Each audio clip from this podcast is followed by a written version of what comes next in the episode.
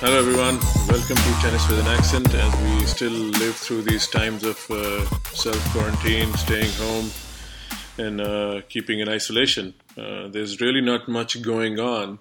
And Tennis with an Accent, we are trying our best to bring uh, different accents, different voices. And uh, today's a big day for the podcast. I know I've said this before, but it does get bigger every time I have a voice like this.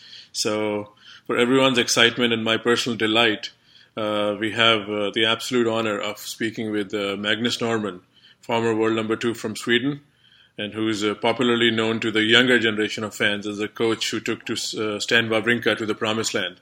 So, on that note, let me welcome Magnus to the show. How are you, Magnus? Thank you very much for the introduction. Yeah, I'm fine. Uh, it's um, tough times for everybody. Uh, we have to yeah stay at home, have to to stay safe and, and pay attention to to all the elderly people in the community and and also the uh, all, all, the hospitals. Uh, you know they, are getting filled up with people that need needs care. So I guess everybody has to sort of uh, yeah pay respect to to this uh, coronavirus that is uh, currently. Um, in the world. But uh, yeah, trying to stay safe, trying to stay at home, trying to to work from home as much as I can. Yeah, absolutely. That's the message. I think everyone is saying. You know, we are in this together. Some regions are more impacted, and some regions is kind of uh, not there. But you know, everybody knows how potent, how dangerous this is. So, uh, on the on the tennis front, I, I mean, I know this this was a week of Miami. You you probably would be in states by now if things were normal. But Wimbledon got uh, cancelled a couple days ago. So, mm. how do you process that news? I know the the every industry is impacted, but this is the first time Wimbledon is cancelled. I mean, since I think World War II. So, was this coming, yeah. or were the players shocked? Are You... Uh, not so so much. I mean, I guess uh, a lot of players, a lot of people expected this uh, this decision to happen. I think it's the, the right decision to take as well. Uh, but yeah, it was uh, we were preparing in, in, in the states for for the Indian Wells tournament when when things picked up uh, with the virus. So all of a sudden, you know, we had to, to go home, had to buy new tickets and go home, uh, you, you, know, within 24 hours. So yeah, it's it's tough for everybody, but you know, at the same time, this is something that is happening now. This is something that everybody has to fight. Uh, and uh, as as far as the, the the world of tennis, I mean yeah, it's it's it's tough, but, but there's other, other things in life that, that are far more important than, than tennis. So, and uh, yeah, that's that's it. I mean, we, we, we it's very uncertain times as well because we don't really know when, when things will pick up, when things uh, when we can start to play again. So in terms of planning, it's also it's also a new situation for for everybody. I mean, uh, all the coaches and players, we we don't really know what to do at the moment. So uh, yeah the, I think the focus for the moment is trying to maintain fitness as much as possible, uh, as much as you can back home, uh, because a lot of gyms are, are not open, uh, and uh, certainly a lot of tennis facilities are, are not open. So uh, just try to maintain uh, fitness at home, and, and, then you know hope for the best. Hope that this virus is contained as soon as possible, and, and that things can go back to normal. Sure. Uh, on that ground, couple of hypothetical questions. When you were talking, uh, you know, giving your answer, I was just uh, processing it and thinking. These are, I mean, like everyone's saying, these are first kind of first of a kind times. This has never happened before. The world has never shut down. so when tennis, like other sports, come back, uh, suppose the tour wants to have the fall season if things get okay by fall, for example. How are hmm. the players going to respond with no actual tennis for like five to six months? I mean, that's going to be very interesting.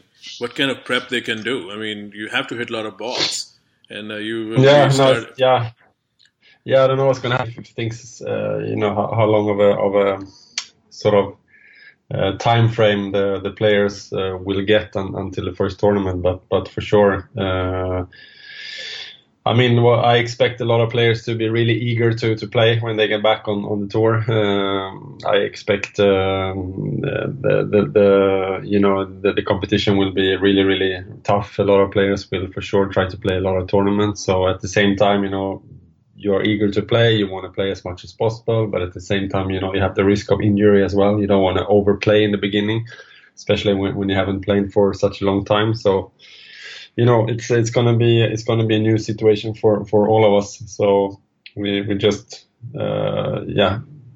And, first of first yeah. of all, trying trying to you know stay fit. I think that's the most important thing for the for the top level players, and then once uh, you know there will be some decisions uh, made uh, either this way or the other way you know people will start to to perhaps play tennis again but at the moment for example in Switzerland all the tennis facilities are closed so it's actually uh, not possible to to play tennis while in some parts of the world things are, are still uh, a little bit more open no, definitely, uh, yeah. Uh, this is this is going to be a huge challenge, and uh, for a lot of players like even Djokovic, who was having again a stellar season. I mean, life is definitely not fair, and this is tennis, but still, it, it kind of kills the momentum certain players had, and even in lower ranked players. I mean, some players were making their move. Even Wawrinka, you know, your charge had a good Australian Open, and now all the momentum for all these players has been halted. Uh, yeah. so it's going to be new grounds. No, for sure. For sure. Yeah for sure. It's uh, it's it's going to be totally new a new season and new. I mean, personally, I I I actually doubt it's going to be any more uh, professional tennis played this year. Uh, I mean, I, I don't have any any sort of I don't have more information than than any, anyone else, but but I doubt it's going to be more tennis played this year. Uh, to be honest, because tennis is you know, the ATP WTA is a global sport. People travel a lot, and uh, you know, I, I, I, I, just can't see it happen. But I, hopefully, I'm wrong. Yeah, let's uh, let's see when it comes back. And you're absolutely right. Uh, let's hope for the best. But yeah, there's no guarantees. Things don't don't look very promising right now. No. So uh, in this podcast, we usually have a trend when we have a former player or a current player like you, you know uh, come come to the show so I always ask a standard question, even though I know the answer. So Edberg was your inspiration when you took up tennis. Talk about yes. how tennis came to you and uh, what was that moment when you thought, you know, you want to be a player. Was Edberg one of the big reasons?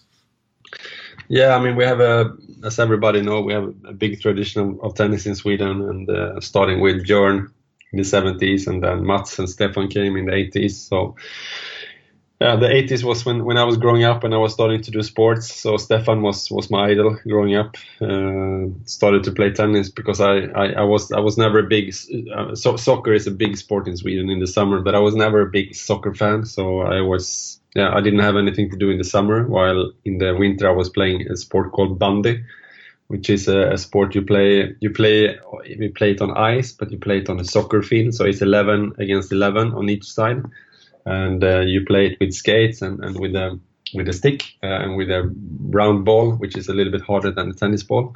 It's quite popular in this part of the of the world. Uh, so I played bandy in the winter, and then I started to play tennis a little bit in the summer because we played.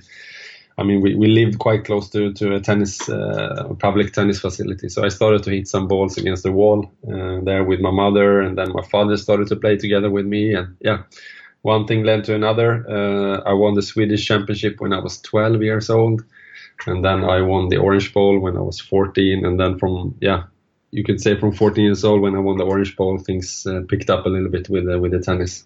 Mm. So, in your view, is Edberg uh, your idol? Is he an anomaly in the Swedish program because Borg, Wilander, Nyström, everybody uh, could volley, but most people, most of these guys were baseline. Is the same. I think your strength was also baseline and Soderling. Mm. So Edberg mm. just stands out as the only serve and volleyer, if I'm correct. Yeah, I mean he stands out a little bit. Uh, he developed his, his game uh, with a, also with a one-handed backhand, which is not very common in Swedish tennis. We are we are uh, sort of known for the two-handed backhand, and, and as you say, for the for the for the back of the court sort of stability uh, game. So yeah, he stands out a little bit. He, also had a coach from from abroad when he was playing, Tony Pickard from England, and he was based in, in London for many many years. So so he took another road, so to say. Uh, but now he's living in Sweden and uh, in the south of Sweden with his family, and uh, he has. a tennis facility, I guess, he's involved in in in, in. So yeah, I've been able to, fortunately not to to play with him a couple of times when I was active, and then uh, yeah, uh, it's a great guy, and, and uh, he, he was a big idol of mine uh, when I was growing up.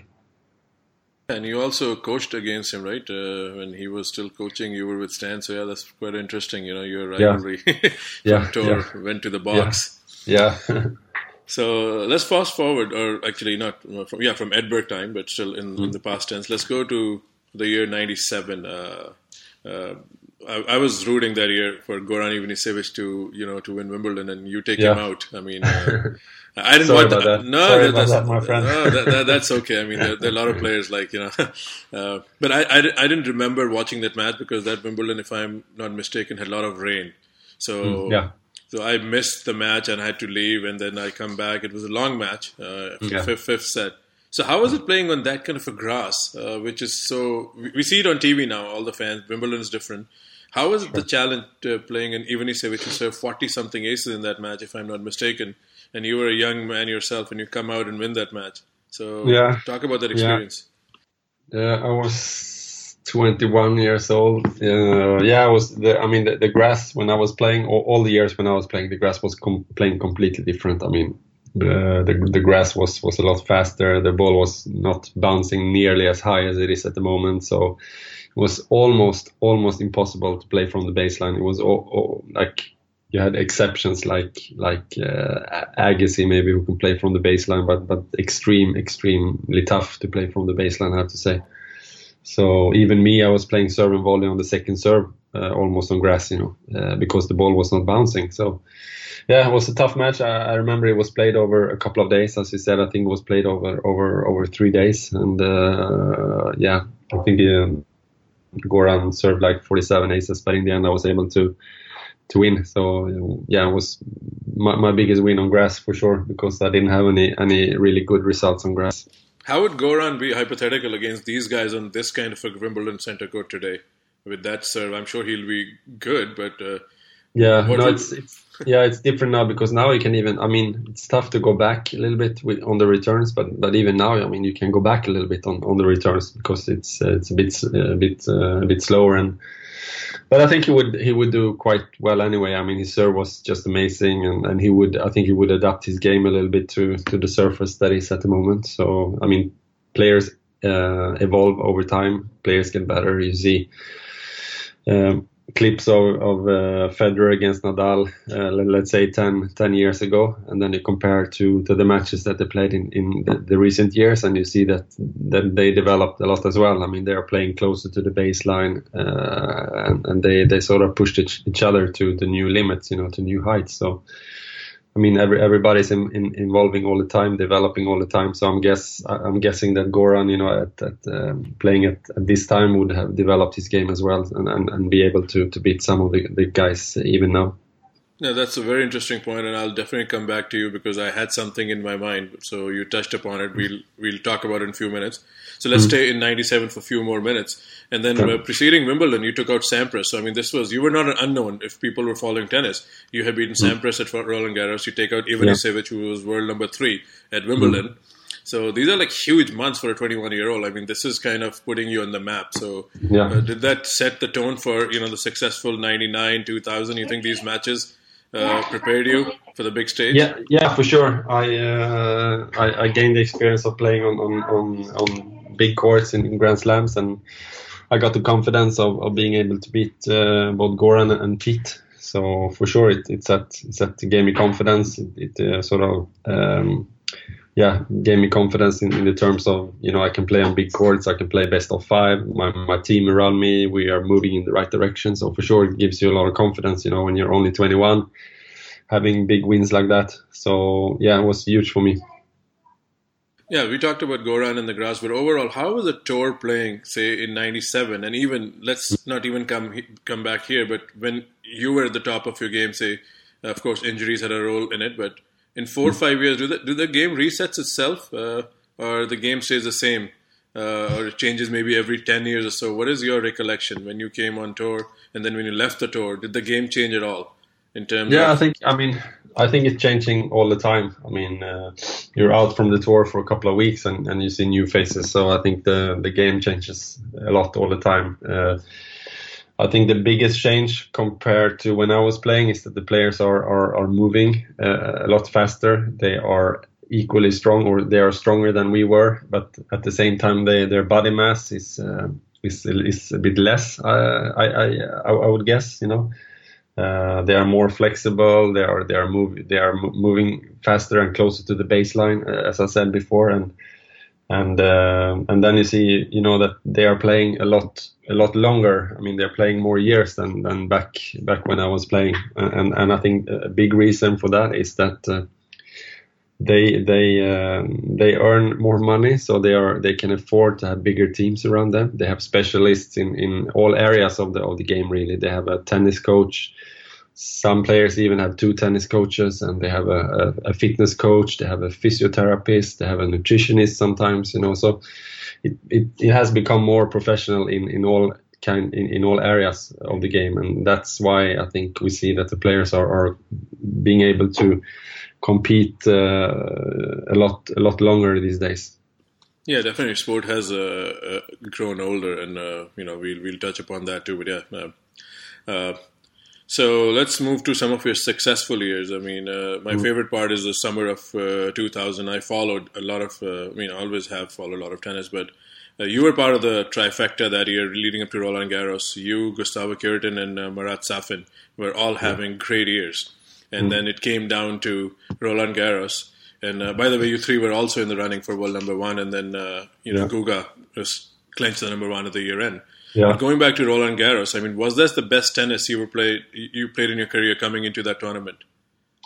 Yeah, I mean, looking back, I, I think it's by by far my, my best period of my career. Um, being able to to win the title in Rome and then back to back weeks uh, we played in, in Hamburg the week after, and I think I made quarters, losing to Guga. And then yeah, came into to Roland Garros as I think I was number two seed, and and uh, yeah, reaching the final. That was, I mean, the, the, the best the best period of my life uh, in my of my career. No, and I also remember the quarterfinal win over Safin. Again, uh, you mm. took the guy out I was rooting for, uh, but yeah. uh, but more importantly, that's the first match. I'm a tennis geek that I see two players wearing all black. I don't know, I could be wrong. That's okay. like that's okay. so long ago. Yeah, you know, as a, as a young man, I mean, th- those kind yeah. of things were standing out because uh, I say, okay, you know, this is uh, this is pretty cool. But yeah, yeah. so you, you and uh, uh, no serious part. I mean, you won 60 odd matches in 2000, and then you won 44 matches in 99. So I was just mm. doing some research, and uh, you played a lot of tournaments, and I believe everyone was playing a lot of tournaments. Marat was mm. playing a packed schedule, Moya was playing a packed schedule. Mm. So again, talk about the ability to play so many weeks in say year 2000, and now nobody's playing 25 plus tournaments. So nope. is the game more physical or uh, which yeah, I, th- I, th- I, mean, again, I think it's uh, com- comes down to yeah, the game is more physical now, and it's also yeah, I think it also comes down to that you have a lot of you have more experts involved in in each player uh, that comes up with uh, perhaps a little bit smarter uh, uh, planification of the year. I mean, it's it's basically impossible to to play your top level if you play 25, 26 plus uh, weeks uh, each year. I mean, and and if there is something that I sort of regret in my career uh, when I was in at, at, my peak, it's that I played maybe a little bit too much. Uh, I wanted to play every week, and you know, you get appearance money, and you you know you want to go to that week because you get a little bit extra paid, uh, and, and, and, instead of maybe being a little bit more um, selective with what you play uh, and being a little bit more long term. Uh, so yeah, that's maybe one of the things that I sort of regret a little bit and, and that I try to to um, try to learn from the hard way. Uh, obviously, uh, with my players uh, that I'm coaching now, to to look at things a little bit differently. Uh, you know, it's it's tough to perform both physically and mentally. You know, I think you you, you need to have a sort of a long off season, and I think also you need to have a couple of shorter breaks and maybe one longer break also during during the year. Uh, so yeah, that, that's that's my my my sort of my my advice, and and sort of I, I learned it the hard way because I got injured when I was uh, number four in the world when I was in, uh, at my peak, and I never really came back. So, but but I think I, I guess I learned a lot from that as well. So again, uh, you know, in hindsight, you can definitely look with uh, you know more objectivity in what happened. But you mm. think uh, injury, especially hip injury, is so hard to come back. You think that was also a function of how hard you played or practice, or that was just yeah. you know you can't control that kind of an injury.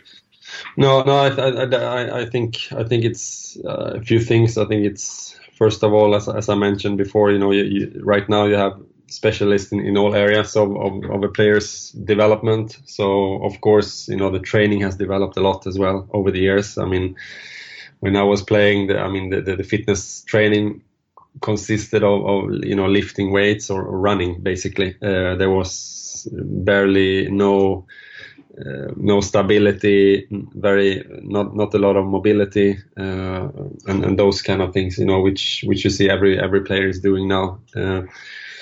So so that that was a big part, and, and and as well, you know, trying to my my personality as well uh, brought me to to number two in the world, of course.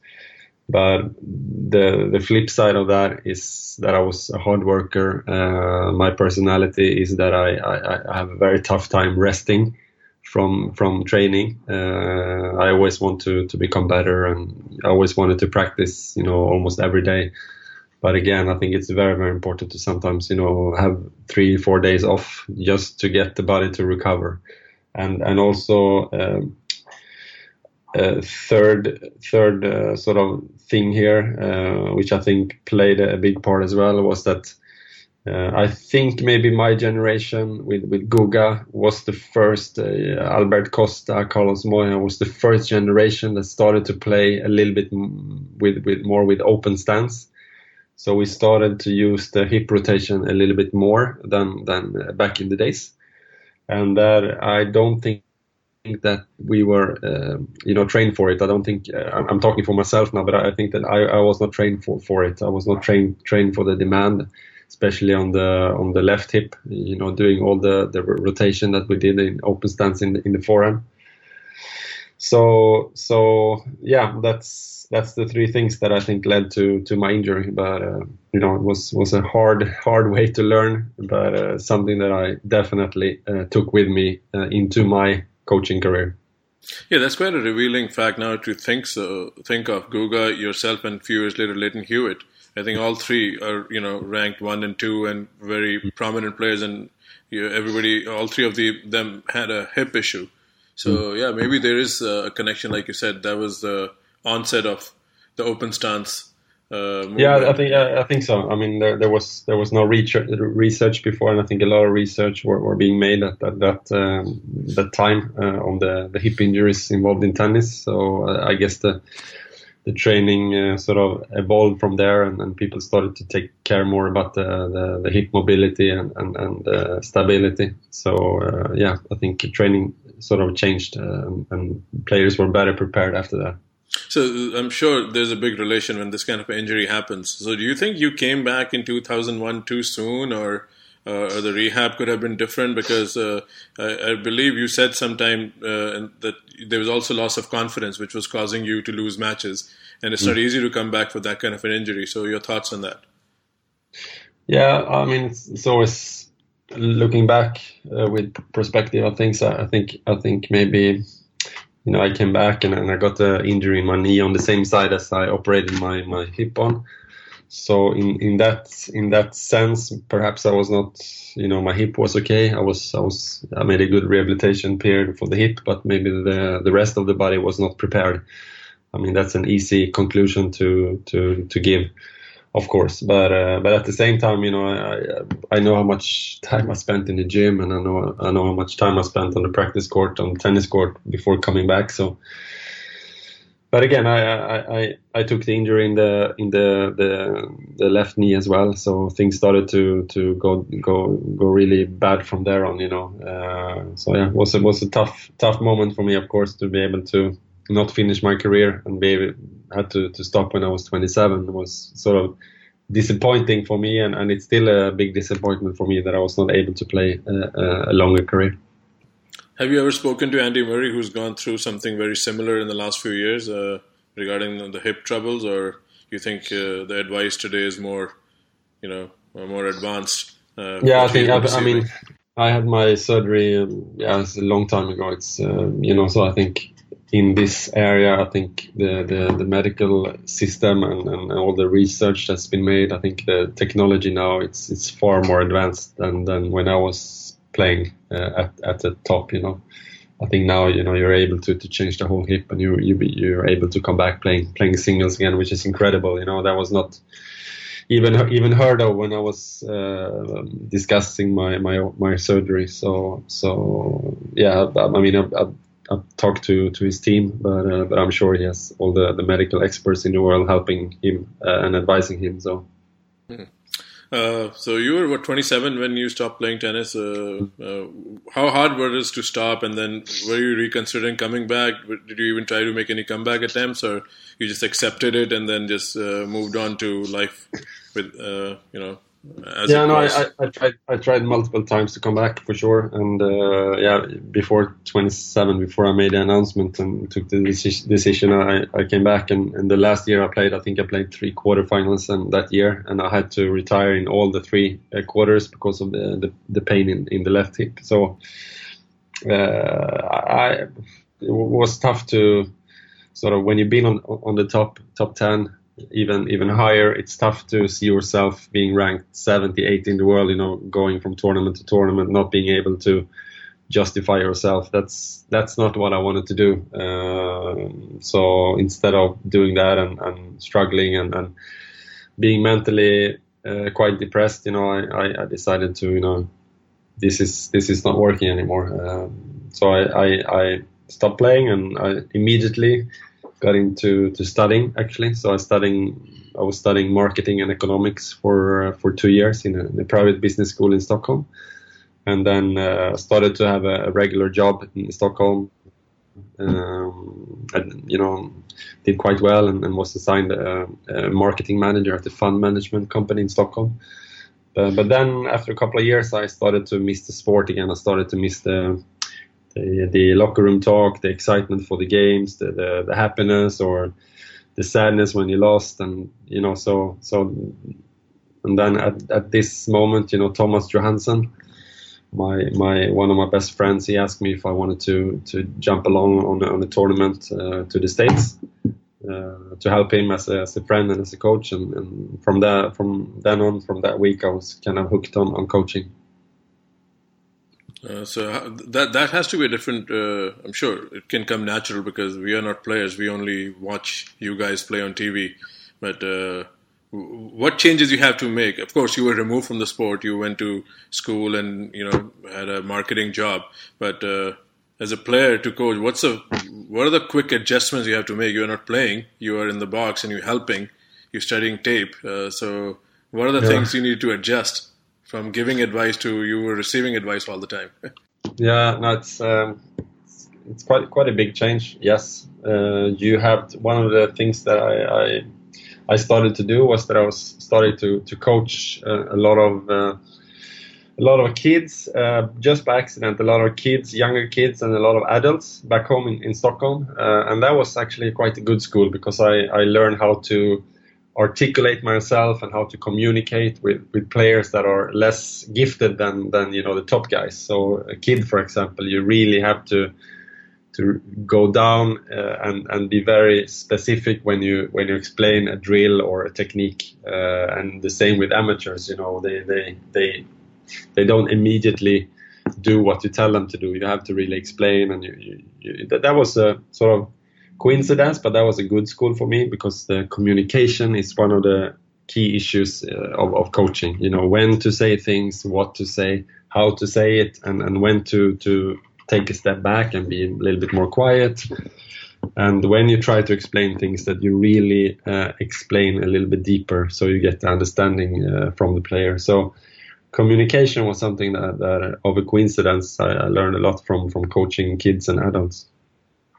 Yeah, I talked to Jonas too when he came in the podcast a year and a half ago, and you know I said the same thing. It's a Swedish trait. I mean, for coaching, how important it is to be a good listener, and mm. uh, you know we talked about that. So, and then I also talked to Thomas Johansson last year. So, yeah. so it's no secret. I mean, you know, the audience who's listening uh, to this podcast, uh, you know, there are a lot of current tennis fans, and uh, Stan Wawrinka and Robin Soderling are you know very prominent names for what has happened on the tennis court in the last decade or so. And mm. a lot of people believe you are if, uh, easily one of the best coaches, and some would believe you're probably the coach of the decade because mm. what you've been able to do with these two gentlemen. So, how did the Robin Soderling job lined up? Let's talk about Robin, and then we'll uh, make a transition to Stan. Yeah, Robin. Uh, uh, came about uh, when I was coaching Thomas. Like I said, I, I jumped on helping Thomas a little bit, mm-hmm. and then um, Thomas asked me to, to travel with him a, a little bit uh, more weeks that year. Uh, we went to Memphis together, and then we started to work a little bit more regularly. But then in um, uh, after a couple of months, Thomas got injured, and, and uh, Robin Soderling has just ended his uh, coaching relationship with Peter Carlsson back then. So um, uh, yeah, we decided that I could work with maybe both both Thomas and Robin for a while. And then, as I said, Thomas got injured, and, and his he got older, and his career sort of came to an end, and and then I I, I, I yeah continued working only with Robin for a couple of more years, and uh, yeah we had some good results together for sure. I think one of he was he was really he was uh, really in a, in a, good position. I mean he had a great coach before Peter Carlsson who, who, who actually did all the, the hard work uh, in, in the in the transition years with with Robin, and he had a great fitness coach in Ali Gelem as well, who really built his foundation when he when he came to to the fitness side. So I think you know I I, I did maybe a few good things with him. Uh, I think perhaps the most important thing was his mentality that I was able to to get him to to be focused on on uh, on the, the yeah the, the most important thing uh, during the matches uh, and and for him to to perform well at, big uh, big stages big big matches. Because before we started working together he had never been in the second round of, of a grand slam second week sorry of a grand slam tournament. So he was a little bit of an underachiever uh, I think but uh, yeah, during the the couple the, the few years that we worked together, we, we had great results. He made the the, the French Open fi- final uh, two times, uh, so it was a couple of couple of good years. Again, uh, elaborate on the mentality part. I mean, we all know what happened in those two French Opens. He took out, he did the impossible, took out Nadal, and then mm. next year he beat uh, Roger Federer. So, mm. what happened between again on, on, the mental aspect? The guy was supremely talented, could hit the ball like not many so, what were what was a more mental adjustment to make him believe uh, that he can, you know, he can compete with these guys? I mean, uh, uh, elaborate on that that partnership uh, leading up to 2009 French Open. Yeah, I mean, uh, I think it's it's more mental things as well. As I said before, he had a great uh, great foundation when we started working together. So everything was was in place. I mean, we we had a specifically talking about 2009, I think we had a quite tough uh, time leading up to, to Roland Garros. We, lost a couple of first rounds and he dropped his ranking a little bit. We even went to play um, a challenger tournament in, in March that year. Uh, he played qualis in, in a challenger, challenger because he was not entered. And he went to play the, the qualis, he won the qualis, and then he won the challenger uh, the, the, in March. And then a couple of months later, you know, he he, he lost to Nadal in Rome. I think it was six six oh six one or something like that. But I, I remember we stayed up in the gym uh, that night talking for one hour uh, in the gym while working out. Um, because I, I, actually thought the match was a lot closer and there was some some signs in that game that, that I really liked, you know. Uh, and we stayed up for for an hour and we talked, and then you know a couple of couple of weeks later he's he's facing Nadal again in, in the French Open, and uh, and he was able to win. So I think it was more about more about confidence, more about uh, the the mental aspects of the game um, uh, to to be able to to not not only to to win against Nadal. I think uh, the the turning point for Robin's career, in my eyes, uh, I'm I'm probably wrong, but in my eyes, uh, it was the match against David Ferrer on court number one, the the round before he, he, beat Nadal in French Open. I, I felt like that was the match that really turned Robin's career around, and then he, he was able to to beat Rafa, and then two days later he was able to win again against Davydenko, which was even more, uh, I think, uh, you know, uh, in, impressive in, in my eyes. Uh, so yeah. Yeah, that's was, always a tough match to come back to after you cause the big big upset. Then mm. you have to come back and still win the next match. So I think that yeah. probably is a, a, more pressure situation in some ways because yes, the world yes. has noticed you. For sure, for sure. No, that was that was. I mean, we, we spoke a lot about it, but that match uh, the, the day before, and, and not being not being you know trying to not to be too satisfied with the win. You know the the the tournament still goes on, and we have a quarterfinal match to, to play. So yeah, that was was one of the, the best performances I've seen uh, Robin do uh, during the years that we worked together. Yeah, definitely, and uh, he also had a similar, you know, fate uh, as you. Uh, you, you know, both mm. of you could have been, uh, you know, we don't even know the extent what you could have achieved. You know, so same mm. for you and Robin, and injury. Yeah. I mean, in his case, you know, uh, illness caused an end of, uh, of, a career that was at its peak. So, are you in touch with the guy? I mean, uh, uh, we we had him in the podcast, but you know, he seems to have moved on. So, are you guys in touch still? Mm, yeah, he, I think he's quite busy with his brand. He has his uh, Robin Soderling tennis balls and and grips, I think. So he's quite busy. He has two kids. So, but he lives in Stockholm, so we bump, uh, bump into each other once in a while. But and also now he's the Swedish Davis Cup captain.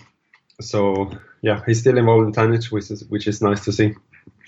You think uh, a lot of people again when I was doing some research and uh, you have to read articles. I know a lot about you, but there was written oh you were making up for the success uh, as a coach. So, uh, uh, describe the two kind of success. I mean, of course, as a player, you want to win your own Grand Slams, but does this make up helping Robin and then helping Stan winning these tournaments? Does this make up for the void you left, or are there two separate things?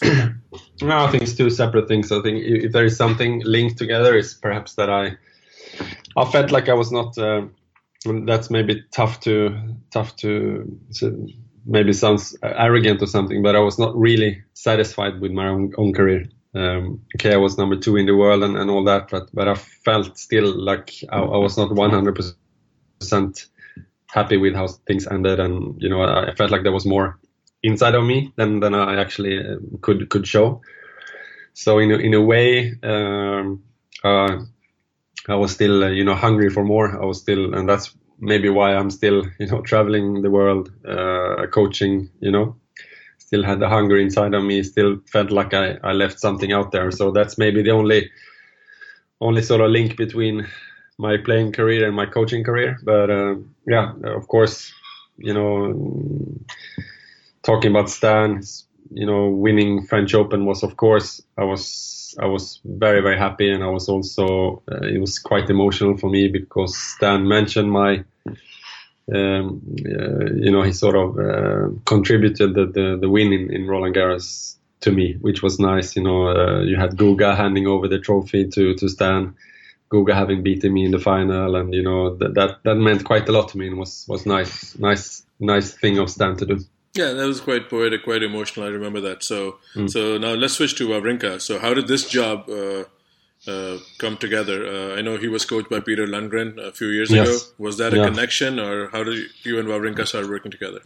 Yeah, no, I stopped working with Robin because I was me and my wife was trying to have kids, and when you when you wanna wanna try to have kids, you, you need to stay together, you know. So I I, I stopped uh, traveling a little bit, little bit, and and during that time uh, Stan's agent, uh, Lawrence Frankopan from Starwing Management, he, he called me a couple of times, uh, trying to pursue me to do a couple of weeks.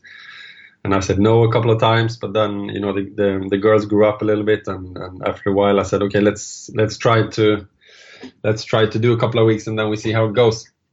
and I, I remember I went down to Switzerland for a preseason uh, week, uh, the week before the, the clay court season and uh, yeah, I liked uh, liked working with him. I mean, uh, Stan was uh, a totally different character from from Robin, different personality. So we immediately clicked uh, really good. He was very nice to me, uh, always you know thinking about my family, about my kids, and and you know trying to take care of, of me in the best possible way. So I mean, we had a great week, and immediately um, the, the the week following the practice week, he he won the title in Estoril.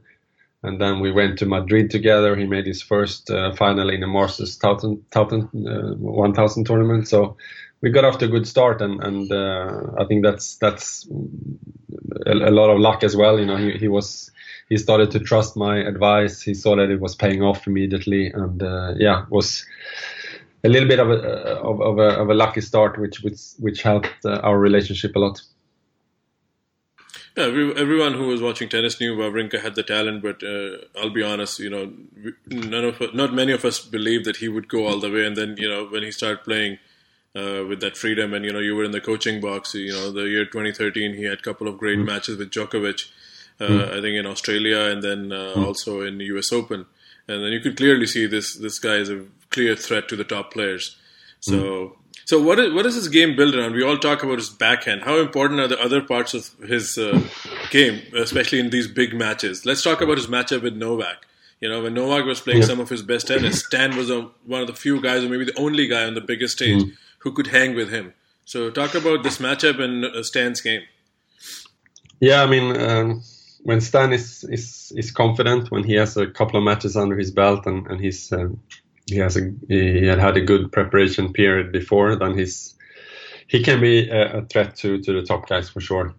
I think uh, a lot of a lot of people involved in tennis they, they see his backhand and, and, and yeah it's one of the best shots in, in the game for sure when it's when it's on but I think we try to base a lot of his a lot of his game around his serve. He, I think he has one of the best serves as well. He's very under, underrated. Uh, he can. Um, it's very easy. He gets very easy power. Uh, you know, he doesn't force his serve too much, and he picks his spots really well and I think he has one of the best second serves as well in the game. So that together with with the forehand, I mean, uh, we we talk about his backhand, but but the forehand when when he's when he's uh, confident and and he uh, he can stay in the rally for a long time. He's not going for too much. I think he's one of the best shots as well. So we, we, we try to work a lot with his forehand. Uh, all the balls in the middle of the court should be played with the, with the forehand. So um, uh, yeah, we, we base a lot of his game around the serve and and, and the forehand, uh, and then the backhand. Of course, the, the backhand needs maintenance. The backhand needs needs uh, a lot of work, a lot of repetition as well. But the backhand, it's a little bit in his DNA. You know, the, his backhand will always always be there. But it's it's more about the forehand and, and, and the serve, I guess. And let's talk about the matchup with Djokovic. I mean, uh, he was supposed he was able to play some of his best matches against Novak on the biggest stages. So you think that's more of a matchup thing, or is it best of five thing? Uh, because Djokovic, no, I think it's a yeah, I think it's a, more of a matchup thing. I mean, he likes to play Novak, not not.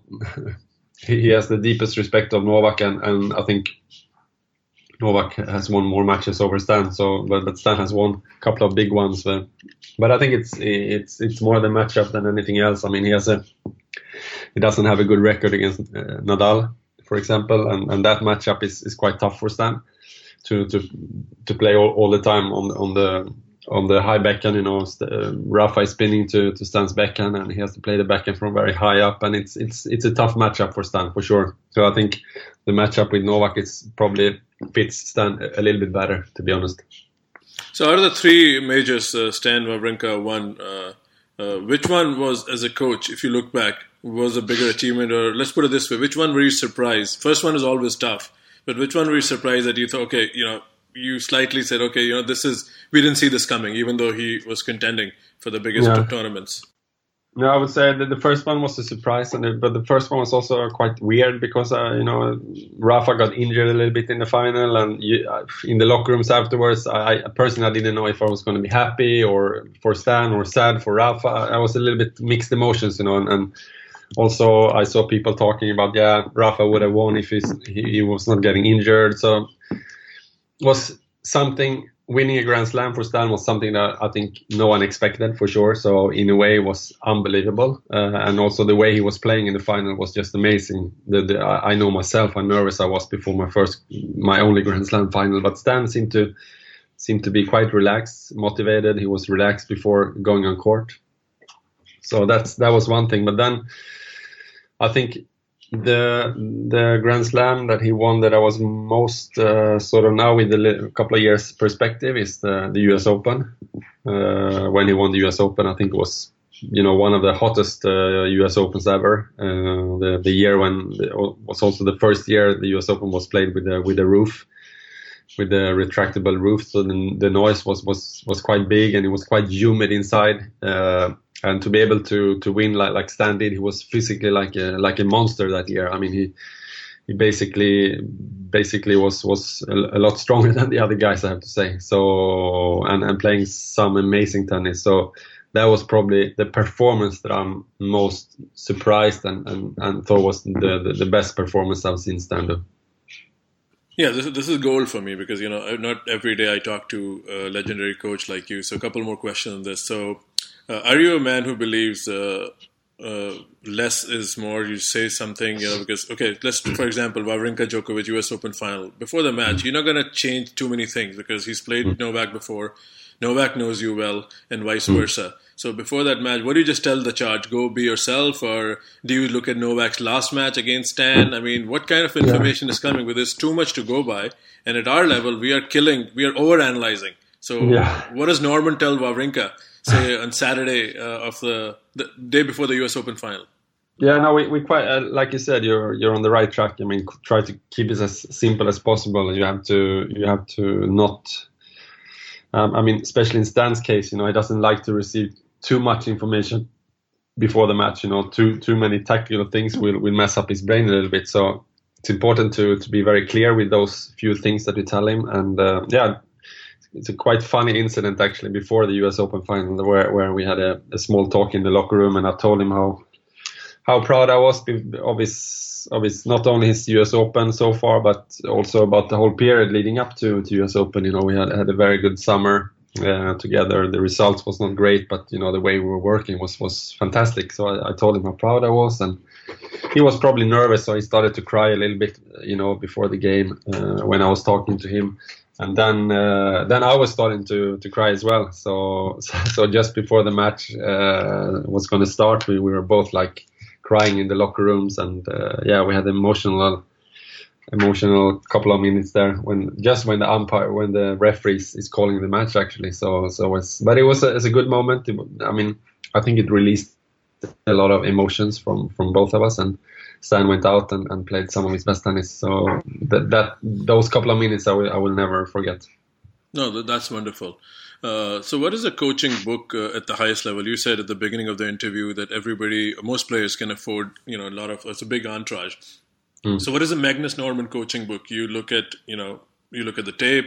Do you study data like the sites like Tennis Abstract have a lot of data? You know, rally. Mm length and you know uh, this uh, points one on serve and then points mm-hmm. Uh, rally length on return so yeah. is is it not even Stan? I mean, is the industry? I mean, there's someone else looking at the data, and the coach is just looking at the X and O's. So, or, are, are you also responsible for looking at all this? And then, what's the most simple way to feed Stan Wawrinka this? Because the player doesn't have to be complicated uh, no, in what no, they're learning. Yeah. So, what's yeah, the approach? it's a lot of information out there for sure, and it's it's very easy to get caught up in in in, in all in too many details. But yeah, I, I use sometimes uh, pre-match analysis for sure. Uh, I do pre and post match. I like to to look at the, the the bigger the bigger things, the bigger picture a little bit more than than just the details. I like to see how the court position change uh, throughout the year. For as one example, or you know. Um, I don't know, first serve percentages. So things things related to Stan I like to, to look at a little bit more uh, long, longer, bigger picture. Uh, and then of course I'm I'm I'm the one responsible uh, in in the team. So if things are not going well, uh, I mean people will look at me. So so I'm responsible for for delivering those few uh, few things before the game, perhaps. Uh, now we have a, we have another coach in the team as well, Dani Vallverdu. So he's also quite um, quite into to to the tactical things, which is great, uh, a great help for me as well. Great addition to the team, but uh, but yeah, try to do to give him like a couple of tips on, on his own serve, a few advices on returning serve, and, and a few general things when, when the ball is in, in in the rally, so to speak. So focusing more on, on Stan, I would say, than than the opponent. Uh, yeah. So you're back in uh, the Wawrinka camp after what year and a half hiatus, and you know he went through. Uh, you know he was rehabbing, and then. Uh, yeah. So what's the mindset now? I know you've been openly saying this is uh, you know Wawrinka is now. I'm not saying not playing his best. He's finding his way there. But what's the mindset yeah. in terms of expectations? Does the team still think he's going to win slams? Slams are not easy anyway. Uh, no, it's it's it's tough now, and, uh, and, also it's just turned 35, and and you know you have a couple of younger guys coming up, and it's yeah, it's getting tougher and tougher for sure. But that's also that's also a big motivation, a big challenge to try to stay as long as possible and, and compete with with younger younger guys. Uh, do believe that he has a couple of good results in him. I, I, thought we were building up good for, for this season, and you know, st- starting with with the quarters in in, in Australian Open. So things were, were looking quite quite okay, uh, I have to say. But now it's like we have to start a little bit from the beginning again. It's going to be a lot of time off, and uh, at the moment he's not he's not being able to hit uh, the tennis ball at, at, all. So it's going to be a couple of weeks with uh, with the build up again when things starts starts rolling, and, and it will be like a new like a new fresh start again. Uh, of course, um, so so we will see how, how things are when when when we are starting again. At the moment, the focus is to maintain, I think, uh, fitness as much as possible. Uh, he has to stay at home, so he has a couple of um, yeah, a couple of fitness programs that he's uh, he's doing uh, together with with Pierre Paganini. But um, yeah, so maintaining fitness, and then we'll see how things goes. But but I, I do think that he has a couple of good results in him, and uh, I want to try to help him uh, as long as he wants. I mean, we, we have a great uh, great couple of years together, so as long as he he, he wants me and by his side, I, I will be there. Yeah, I think the Medvedev match was pretty big uh, as far as I'm concerned. Of course, you know the man better than any. So you talked about players develop over the years. So let's talk about uh, Nadal and Djokovic. You know, since you've been coaching or you've been uh, on the tour as a coach, how have these two guys developed over the years? Because they have dominated the last decade. Mm. Ha- are they different, say, now than they were in 2011? And if yes, how are they different? No, I think so. I mean, I, I personally think that they are developing all the time. Like I said, you know, the, the world is not only sports, but tennis and everything is involving all the time. and uh, I think those guys too. They, uh, that's why they are number one. They are so they are so eager all the time to get better. They are they are being able to focus. Uh, I think 52 weeks out of the year uh, on trying to become better. They don't have bad bad days or, or they have bad days, but they, they still find a way to keep the level up. They they, they, they don't fall off the sort of the, the principle that they have. They they are stronger mentally than than everyone else. They they they move better. They hit a little bit harder. They practice a little bit more. It's it's everything that's that's that that comes together. It's not only luck. It's it's uh, it's not just a coincidence. It's what they do on a daily basis. I think that's that's paying off. They are so strong mentally to be able to handle the, the pressure from the outside and all the obligations, all the fans. You know, it's just incredible what they have to do, and not only them, but also Roger and and uh, and to some extent also Andy Murray has been dominant for, for you know the, the the big four that we talk about. Absolutely, I have a question for Roger, little uh, you know before we wrap this up. But uh, you said at, uh, at, the beginning of the show that you were practicing hard and playing hard,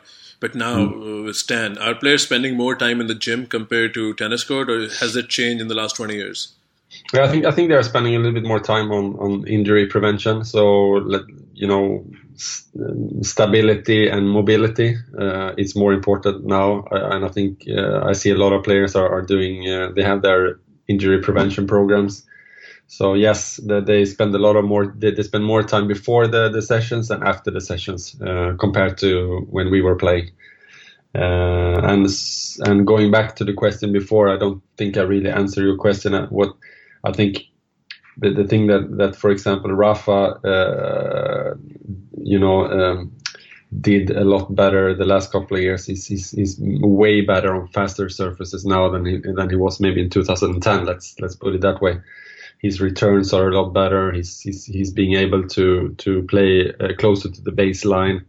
Uh, his serve has improved a lot. His serve speed and, and he's, be, he's he's actually quite a good volleyer. He has great hands around the net. So so I think that's one thing that he he he improved a lot, and and uh, that stands out a little bit for me. Okay, so let's talk about Federer. I mean, he's the one player that you played back in the day in Sydney and had a close match. Yeah. No, not Sydney, Vienna, I think. Yeah.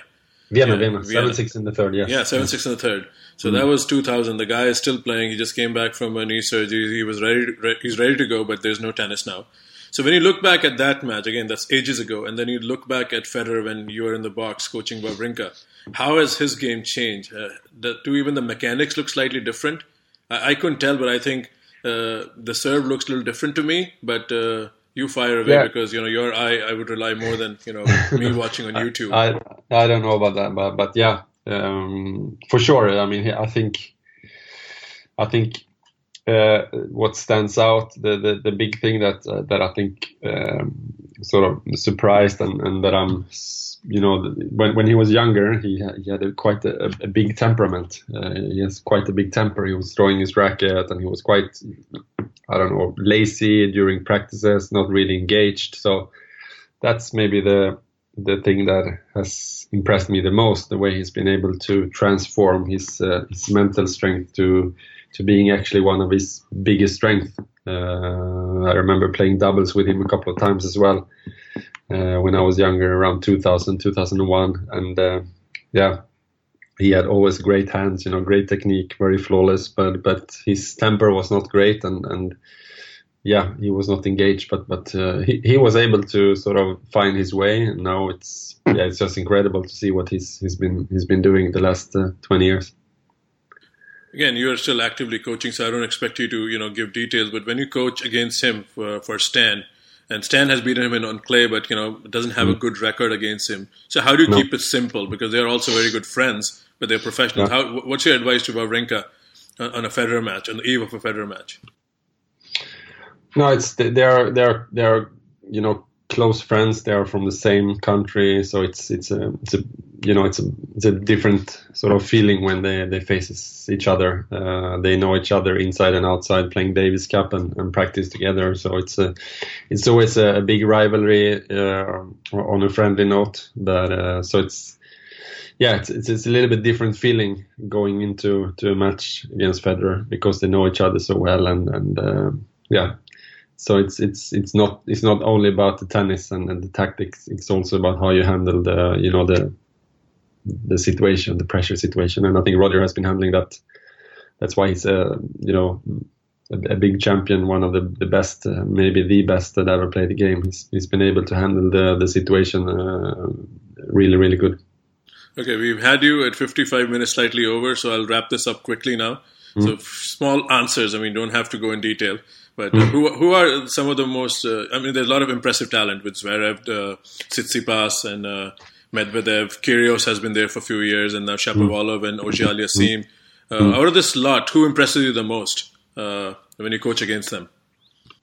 They they impress me in different ways, for sure. But I think if you ask me who has the biggest potential, I think I mean they're all super talented, but for me, I, got this question a year and a half ago, and I, and I said uh, Kyrgios for me is the, the, the biggest talent. If, if he can uh, be very consistent and, and uh, sort of develop his uh, the, the, sort of the weaker sides that he has, I think he has uh, amazing talent. All right, and uh, there's at fan level, there's always talk about tennis surfaces being too slow. Some saying it's too fast. Uh, and then the tennis balls are being used in a different tournament. Um, every tournament, they're different balls. So, what is one change that you that that that attracts your attention? I know you have played yourself before. Uh, do we make too much out of the play, playing surfaces, or could you do you no, want I, to see different surfaces? No, I would like to, to see for sure different surfaces because I think in the past it's been maybe a bit too one dimensional. Uh, the indoor courts are, are sometimes you know slower than clay the balls gets really heavy. So I think it's good if if if if if you have different different speed of the court, as long as they are communicated well in advance, so players can prepare. Uh, something like a like a court uh, speed index or something like that that that is it's, it's on the fact sheet and and that is not changing from maybe from one week to another that you have one sort of part of the season that the index is medium fast and one part of the season where the index is really fast and one where it's slow. You know, I think it's great to to to to not only have the same all the time. And back in the 80s, in the beginning of when I was starting to play, I, I know that the discussion a lot was about uh, that the, the, surfaces was too fast. You know, there was only serves, and now the last couple of years, the, the discussion has been. Uh, you know the, the the reverse. So I think a combination of the two would be the ideal. Okay, and uh, pass a message for, to Stan Wawrinka from us and many fans. I mean, if there was a Grand Slam for social media right now, he's winning it clearly. I mean, what he's doing on Insta and Twitter, I mean, that's uh, that's, that's pretty amazing. Uh, I will I will pass that on, on to him. Any message to your fans who listen to this podcast because you don't realize you're a very popular uh, figure. I mean, I think a lot of people have a lot of nice things to say about your coaching, your intelligence, and what you've done with Stan and Robin. Any message to the listeners of this Thank podcast?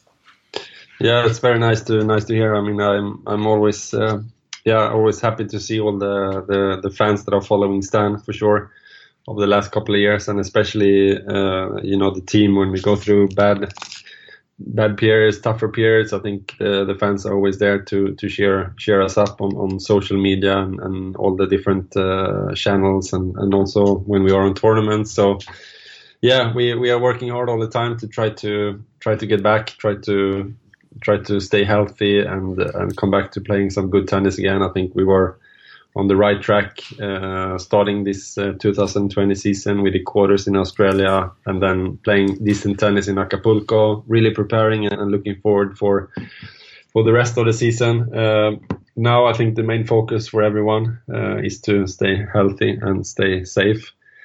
We are all going through a tough, uh, tough part of uh, of our lives for sure.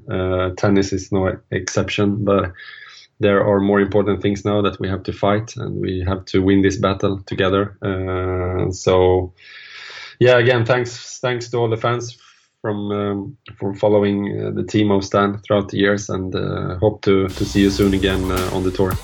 Yeah, we wish you a lot of success, uh, Magnus, and hope to you know see you back on the court soon. Thank you so much.